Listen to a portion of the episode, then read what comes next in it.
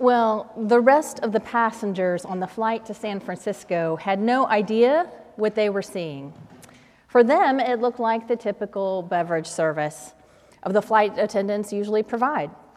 They had come to each person asking what they wanted. They had brought the drinks. And now, as the flight was approaching its final descent, the passengers were using the restrooms and the crew was collecting trash.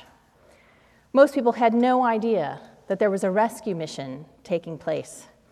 There was a savior on board, and her name was Sheila Frederick. Sheila was one of the flight attendants, and her airline had given her training on how to spot human trafficking. So when a well dressed man came aboard with a young girl, and the young girl was not well dressed, and she wouldn't make eye contact with the crew, Sheila enacted a plan. She went to the back of the plane and she prayed. She asked God what she could do to get the girl away from the man so she could communicate with her. And she put her hand in her pocket and she felt the pencil and the pad of paper that she had there. And she realized that she was leaning against the lavatory door. And so she wrote a note and she put it in there for the girl. And she locked the lavatory door so that no other passengers could go in. And she then coordinated with the other flight attendant to distract the man so she could make eye contact with the girl. And that took some doing because often these victims are told to never look up. But somehow, in answer to prayer in that moment, the girl looked up. And Sheila made a writing motion with her fingers and pointed to the lavatory. And the girl nodded ever so slightly. Then Sheila asked the girl directly if she needed to use the lavatory, and the man answered for her and insisted on going back with her. Sheila opened the lavatory door for her and then stood in the back next to the man because he wouldn't leave the girl's side. When the girl had finished and they returned to their seats, Sheila leapt into the lavatory to retrieve the note. And it read, I need help. Please save me.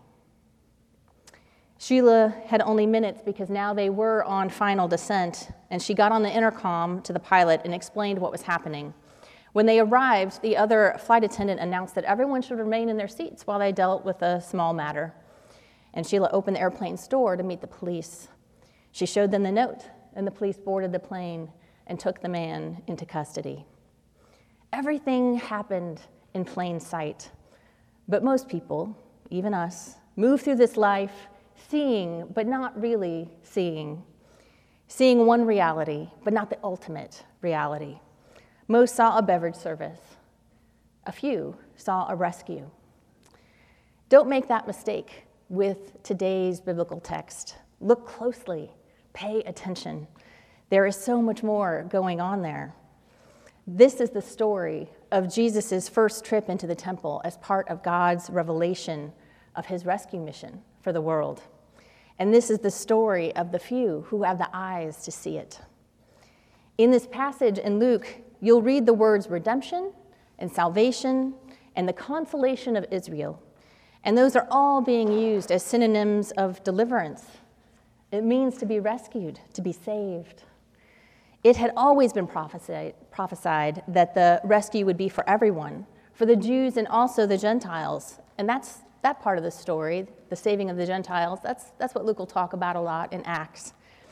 And it was always also foretold that the people of Israel were the chosen people from whom the Savior would come.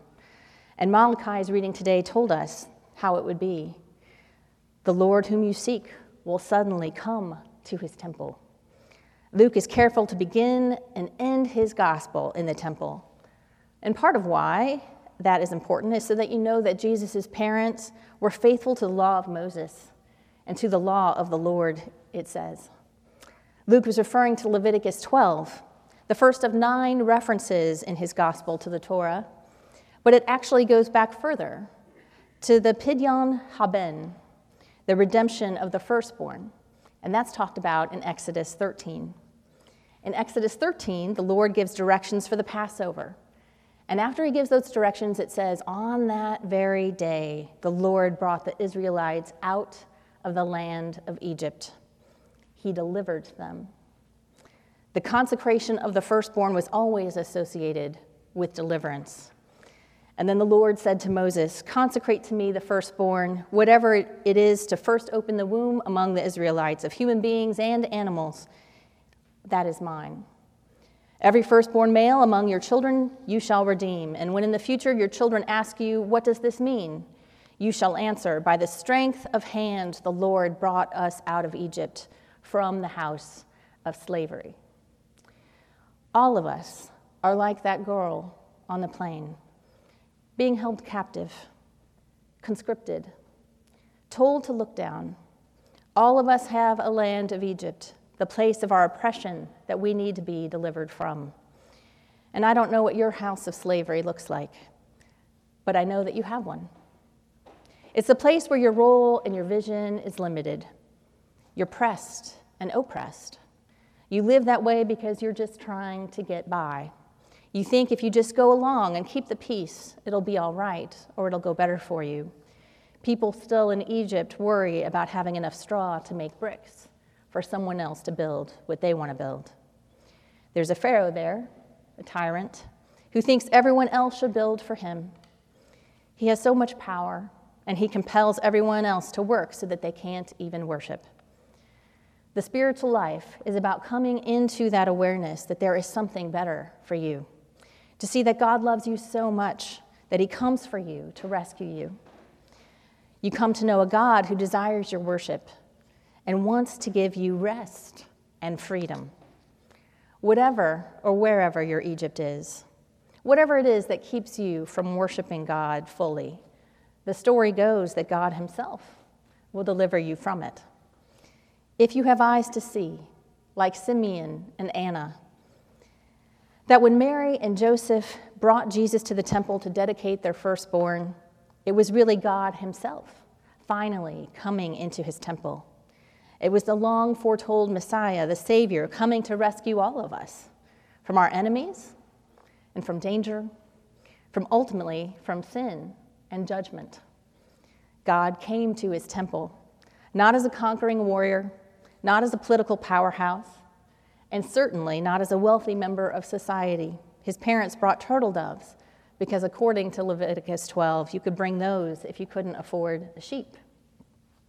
No, when God came to his temple, he came as new life, sweet and innocent like a child. As Simeon took him in his arms, he praised God, saying, Master, now you, have dis- you are dismissing your servant in peace according to your word. For my eyes have seen your salvation, which you have prepared in the presence of all peoples, a light for the revelation of the Gentiles and for glory of your people Israel. Episcopalians recognize this as the Nunc Dimittis, Latin for now you are dismissing. It said, as one of two regular canticles of evening prayer. And we say the word Simeon sang after a lifetime of waiting to see the Savior. It reminds us that whatever has happened that day, we are to have eyes to see the truth that God has come into his temple. Jesus has come into the world he built, and we are rescued. Master, now you are dismissing your servant in peace according to your word. For my eyes have seen your salvation which you've prepared in the presence of all the peoples, a light for revelation to the Gentiles and for the glory of your people Israel. At the end of a long, hard day at school or the office or whatever place feels like your Egypt, Episcopalians light that candle of evening prayer to remember that Christ is the true light of the world. And that's a daily version of what's typically done today the feast of the presentation of our Lord in the temple, which is also called Candlemas. It's 40 days from Christmas, the period of purification for mother and for the consecration of the firstborn to God. When the Holy Family entered the ta- temple, his light was revealed. So we commemorate this day by blessing the candles of the church as a reminder of Christ, who is our light and our salvation. At some point, you've been in Egypt, and it was a dark place until someone else shined the light for you, until someone told you the good news of God's saving grace. And then once you were in, you were baptized, and we gave you your very own candle. and we said, the light of Christ. That was a symbol of how you are now to bear that light into the world. Do you know someone who could use some light? Is there someone that you see struggling, that they just seem to be trying to get by? Do they need help? Could you share your light? Tell them the story of your deliverance and that you know someone who can set them free from all of that. Be their light. When I was a little girl, I was raised in a Baptist church, and they taught me a song. Maybe you know it too. This little light of mine, I'm gonna let it shine. This little light of mine, I'm gonna let it shine. Let this little light of mine, I'm gonna let it shine. Let it shine, let it shine, let it shine. Let us pray. Almighty and ever living God, we humbly pray that as your only begotten Son was this day presented in the temple, so we may be presented to you with pure and clean hearts by Jesus Christ our Lord, who lives and reigns with you in the Holy Spirit, one God, now and forever. Amen.